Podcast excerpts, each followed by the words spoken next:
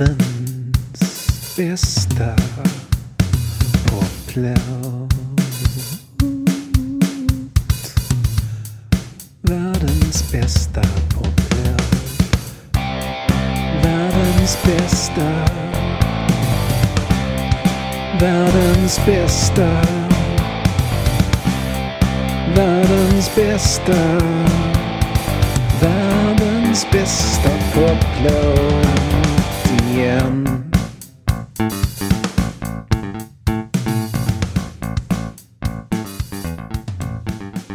Zap och välkomna till världens bästa poplåt. Jag är Nils Karlsson och idag handlar det inte bara om världens bästa poplåt utan också om världens bästa musikinstrument. Vi behöver resa i tiden till en annan värld. Vi behöver inte gå i barndom eller så, men vi behöver försätta oss i ett mentalt tillstånd där vi kan uppleva världen som den var 1982 och sen som den var 1985. Och om vi gör det, och gör det framgångsrikt, så kan vi uppleva världens bästa poplåt. Men bara då. För poplåten är gömd på ett hopplöst medium, gömd i hopplösa minnen och gömd av en bångstyrig psykologi som inte funkar nu som den funkade då. 1970-talet slutade inte som många tror när 1979 övergick i 1980. Visst, nu protesterar konservativa traditionalister att 70-talet med nödvändighet slutade klockan 12 på natten nyårsafton 1979.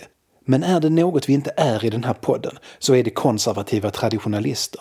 Här blickar vi framåt och bakåt och hyllar både förändring och de musikaliska diamanter som finns där ute, frusna i tiden.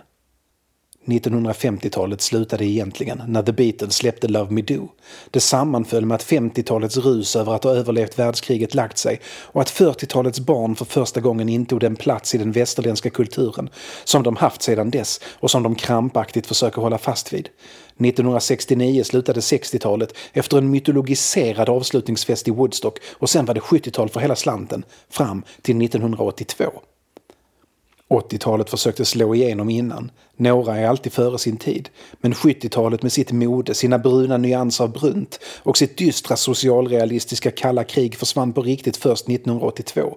Syntpoppen slog igenom, axelvaddar, hårspray, klara färger och kalla kriget blev varmare och klätt i 80-talsestetik. Proggare sadlade om och klippte sig och skaffade jobb. Och datorer var inte längre skrämmande saker som dödade astronauter och snodde arbetstillfällen, utan framtiden.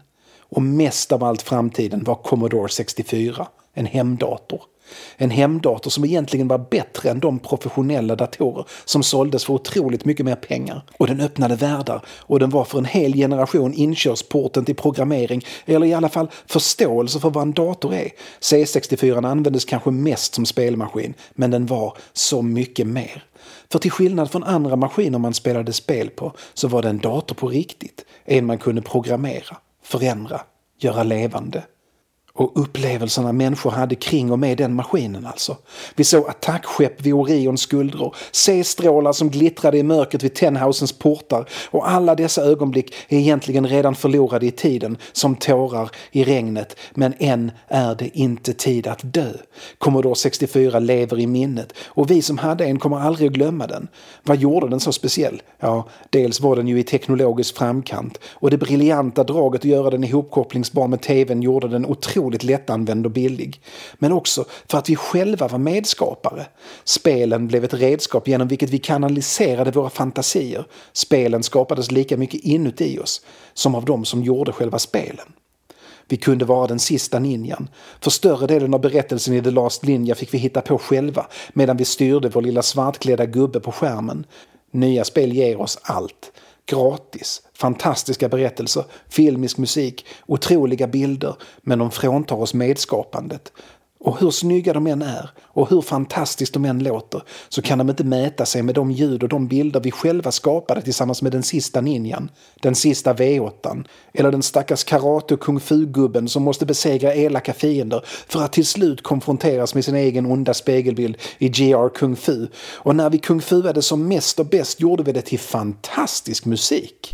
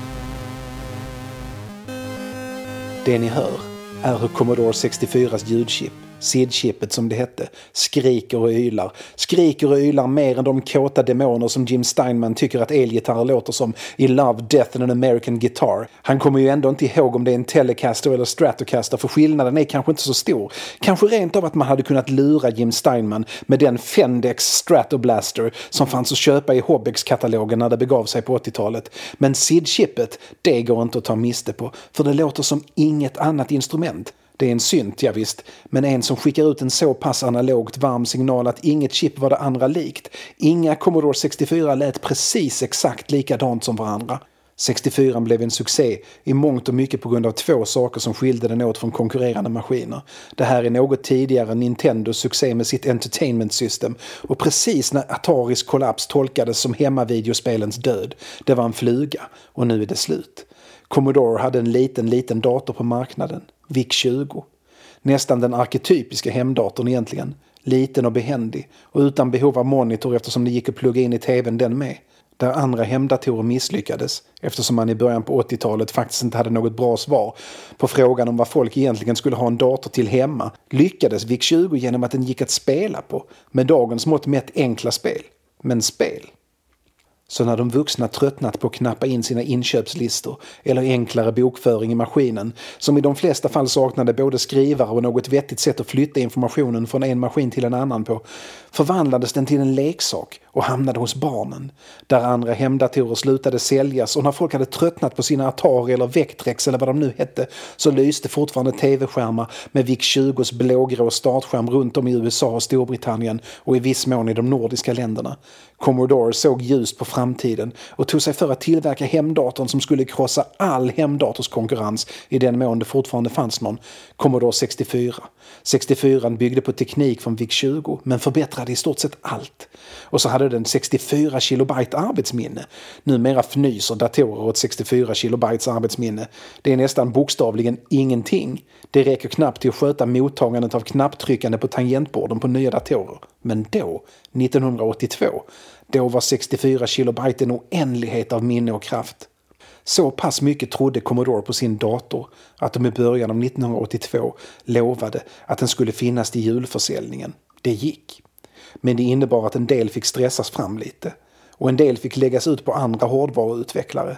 Och ljudet var en av dessa saker. För Commodore fattade att ljudet var en av de viktigaste egenskaperna i en dator som skulle fungera både som en väldigt seriös dator för den som vill utföra väldigt seriösa datorsaker på sin väldigt seriösa dator och för den som vill spela spel. Ljudet är fundamentalt för spelupplevelsen. Ljudet för spelaren in i en värld där alla sinnen arbetar tillsammans för att skapa upplevelsen och då kan den inte bara vara pling och plong. Den måste vara äkta. Det kanske smartaste Commodore gjorde i utvecklingen av den fantastiska Commodore 64 var att inte låta någon vanlig ingenjör hålla på att göra ljudchip. De vände sig istället till Robert Jan som i vanliga fall sysslade med att bygga syntar, alltså musikinstrument. Jan och hans Moss Technology fick inte många månader på sig, men i stort sett fria händer. Där andra utvecklare arbetade med gamla metoder, vilket mycket gick ut på att förutbestämma vilka ljud deras maskiner kunde spela upp, så byggde Jan och Commodore en riktig synt och placerade den inuti datorn. Ja, fast med teknikens begränsningar såklart. Det sitter en liten synt i varje Commodore 64. En underbar och vacker liten synt. En synt är en ljudskapare. Genom att ändra parametrar och filter och våglängder kan du bestämma hur den låter. Makten ligger i programmeraren eller syntspelarens händer. De första syntarna var stora och analoga och man skapade ljud genom att flytta sladdar och vrida på knappar och dra i spakar. Men 1982 hade de blivit mindre. De första heldigitala transistorsyntarna hade kommit och tekniken blev mindre och mindre. I 64 fanns det alltså plats för en hel synt. SID-chippet är både digitalt och analogt. SID står för Sound Interface Device och det var genom detta man spelade allt ljud på 64. En egenhet som SID-chippet hade var att den hade tre kanaler. Alltså att chippet kunde ge ifrån sig tre ljud samtidigt. Och det var så stort och det skapade möjligheter som saknades på tidigare maskiner. Nu känns det såklart futtigt. En proffsigt inspelad låt nu kan ha hundratals ljud samtidigt. Beatles skivor spelades in på fyra kanaler. Men att en liten synt i en liten dator kunde ge ifrån sig tre ljud samtidigt var stort. Det var knappt så att de syntar som såldes i musikaffärerna kunde göra det. Tre kanaler möjliggjorde bättre musik i spelen. För de tidiga maskinerna hade en eller två kanaler ljud som max. Och en kanal måste sparas för ljudeffekter. Laserpistolerna måste ju låta något. Så i princip kunde maskinerna spela en ton och en ljudeffekt samtidigt. Som bäst. Med 64 blev möjligheterna mycket, mycket större. För med två kanaler till musik och en till ljudeffekter finns det utrymme för både en basstämma och en melodislinga i musiken utan att ljudet av laserpistolen uteblir. Senare, kring 1985, upptäcks en bugg på SID-chippet som gör att det faktiskt kan låta lite rytmiskt också, utöver de tre kanalerna, och så växte musiken ytterligare. Precis som med spelen i sig så lämnade musiken på 64 mycket åt fantasin. Den som programmerade musiken, för det är så vi måste beskriva det. Det här var före det fanns särskilt många keyboards att plugga in till datorerna och man fick glatt knappa in musiken i kod. Kunde bara använda sig av tre ljud samtidigt. Men det behövs inte vara samma ljud på samma kanal hela tiden. Det vill säga, om en kanal för det mesta låter swee så kan den låta boom om man bara tillfälligt pausar swee. Tre ljud samtidigt är just det, samtidigt inte tre ljud sammanlagt. Så musikskaparna skapar ljudbilder genom att visa våra hjärnor vilka ljud den har att förvänta sig, men lämnar oss att fylla i dessa ljud själva när kanalerna tillfälligt tagit slut. När den tekniken användes rätt kunde vi lyssnare själva bidra med våra fantasier och ändå göra det på ett sätt som kompositören avsett. Vi hörde nyss Martin Galways fantastiska musik till G.R. Kung Fu. Galway är en av mästarna på att använda sig av lyssnarnas fantasi. En enastående talang och programmerare. Han visste hur man spelade på SID-chippet som det musikinstrument det är. Inte bara som en liten pryl i en dator utan som ett fullvärdigt musikinstrument. För det var så med de flesta som gjorde musik till 64. De var programmerare först och musiker i andra hand. Inget konstigt med det eftersom själva hantverket faktiskt gick ut på att knappa in ettor och nollor i maskinen snarare än att låta fingrarna flyga över svarta och vita tangenter.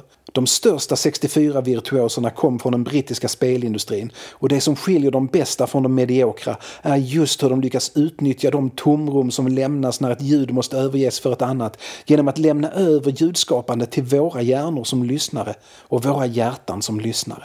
Commodore 64 stora triumf var inte bara ljudet utan att faktiskt var en dator. En fullt programmerbar sak som även vi användare kunde mecka med.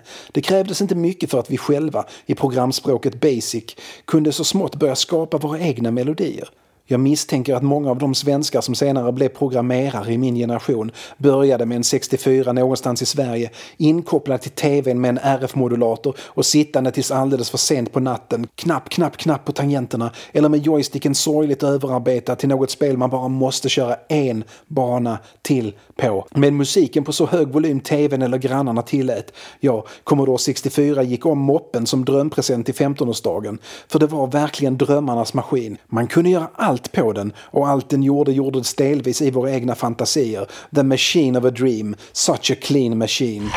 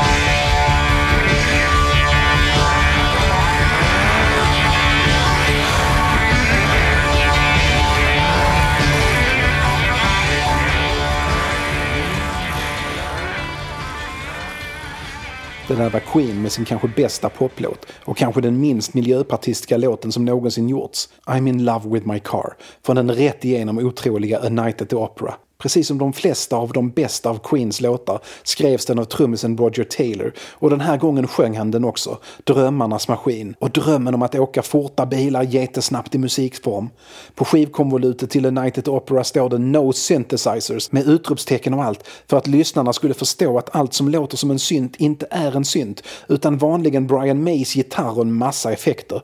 Som om någon skulle bry sig om hur ljuden uppstått. Att Queen valde den krångligast möjliga vägen till att låta som en synt det enklaste är såklart att helt enkelt skaffa sig en synt.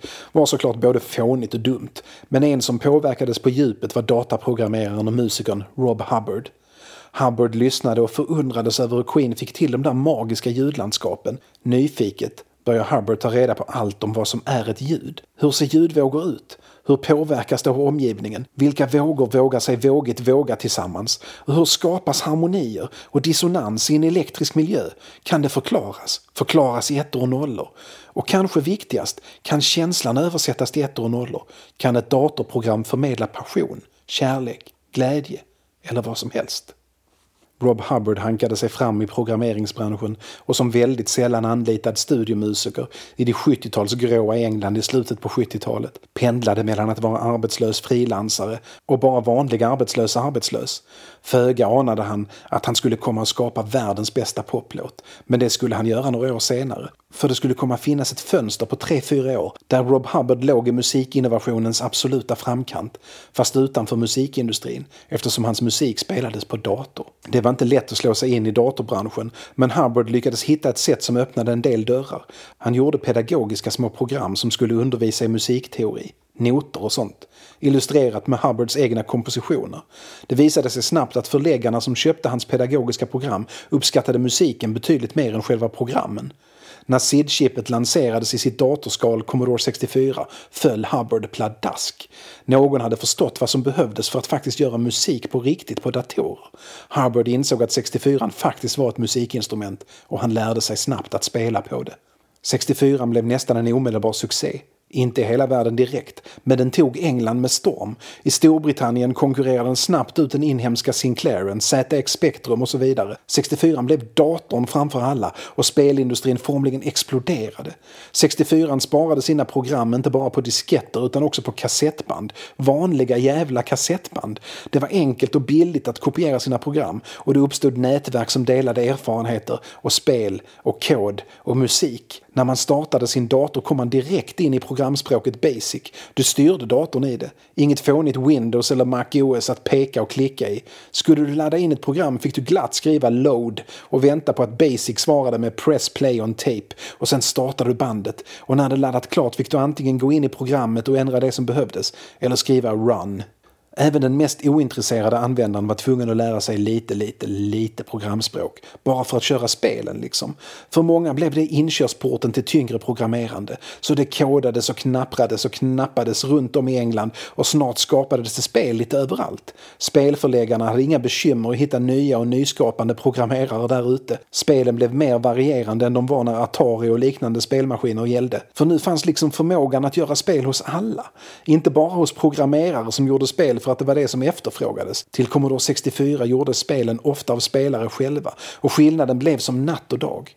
Ett spelbolag som skapats av spelare för spelare var Gremlin Graphics och deras spel har onekligen en karaktäristisk känsla. De hade en egen grafisk profil och många spelen spelades som unika Gremlin-spel. Men de hade inte riktigt hittat sin ljudmässiga unika vinkel 1985 när det var dags att släppa det charmiga lilla plattformsspelet Thing on a Spring. Det fanns nästan 10 kilobyte kvar av de 64 normalt tillgängliga och dessa ville de lägga på en fantastisk ljudbild. De frågade runt, blev tipsade om då 30-åriga Rob Hubbard och frågade om han skulle vara intresserad av att skriva musiken. Det var han. Thing on a Spring blev hans första spelmusik. 80-talet var inte bara årtiondet hemdatorerna slog igenom på allvar utan också åren Sylvester Stallone bekämpade kommunister överallt på biodukarna. Kriget mot kommunismen fanns överallt och det Vietnamkrig som några år tidigare varit det misärfyllda och eländiga elände som var Apocalypse Now eller The Deer Hunter blev Rambo och Missing in Action. Ett gladare krig helt enkelt. Detta avspeglades såklart även i datorspelen. På 70-talet skulle man skjuta rymdinvaderare, men på 80-talet var det kommunister som gällde. I arkadhallarna stoppade folk mynt efter mynt i spelmaskiner för att som en liten blå liten soldat ge sig in i djungeln och skjuta kommunistiska vietnameser i spelet Commando. Man kunde liksom gå till sin spelhall och för en kort liten tid, en liten stund, vara Rambo. Det blev dyrt i längden. Spelbolaget Elite, också det engelskt, förstod att det fanns mycket pengar att tjäna på att översätta spelhallarnas spel till datorspel att spela hemma. De blev lite specialister på konverteringar. Och inte sällan funkade, trots att en hemdator, till och med en som Commodore 64, knappast kunde mäta sig med en maskin specialbyggd för att spela ett specifikt spel. Men känslan fick de ofta med. Lite fulare grafik och ibland kortare spel, det kunde man leva med, för känslan var densamma. När Commando skulle bli datorspel 1985 anlitade man Rob Hubbard. Skulle han kunna göra på några få kilobyte det spelmaskinen i arkadhallen gjorde på 100? Det kunde han trots en bisarrt tight deadline. De ringde honom på förmiddagen och frågade om han var intresserad av att göra musik till deras nya spel och kunde han komma ner till Litchfield och det kunde han. Men på grund av begränsad tågtrafik kunde han inte komma fram för en sen eftermiddag. Musiken behövde vara klar redan dagen efter. Men eftersom England är England så inledde Elite Rob Hubbard med att gå på puben. Och där stannade de till klockan tio på kvällen. När de druckit öl färdigt släppte de in Hubbard på kontoret och lät honom jobba. Det första Hubbard gjorde var att bestämma sig för att inte använda sig av mer än en liten, liten snutt av den musik som fanns i arkadmaskinen. Med begränsat utrymme fanns det inte plats i en Commodore 64 för stora arrangemang. Nej, bort med det mesta och istället skrev Hubbard ny musik. Det var ändå det han tyckte bäst om, att skriva musik för den nya maskinen. Han hade ett system skrev på notpapper, översatte noterna till sådant datorn förstod och knappade sen in dem i maskinen. Musiken till Kommando är på alla sätt imponerande. Melodierna, basen, trummorna, ljuden som avlöser varandra men som ändå stannar kvar på grund av våra fantasier. Det svänger och engagerar och ja, det är världens bästa poplåt. Klockan fem på morgonen var Hubbard klar. Han laddade in musiken i alla maskinerna på kontoret, startade dem på högsta volym, stängde dörren om sig och åkte hem. Musiken från Commando lever kvar långt efter att folk slutat spela spelet. Och den är bra. Den är enastående bra. Många av de som skapade fantastisk musik på 64 är inte kvar i musikvärlden. Senare datorer var inga musikinstrument utan klarade att spela upp musik spelade på andra maskiner.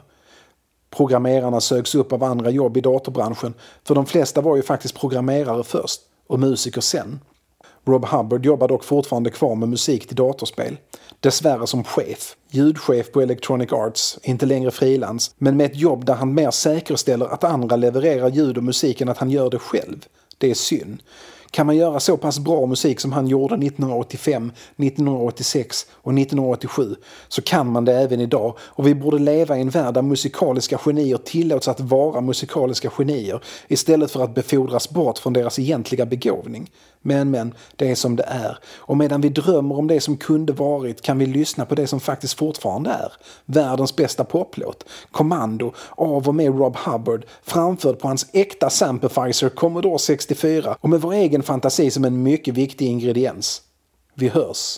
Spela lugnt.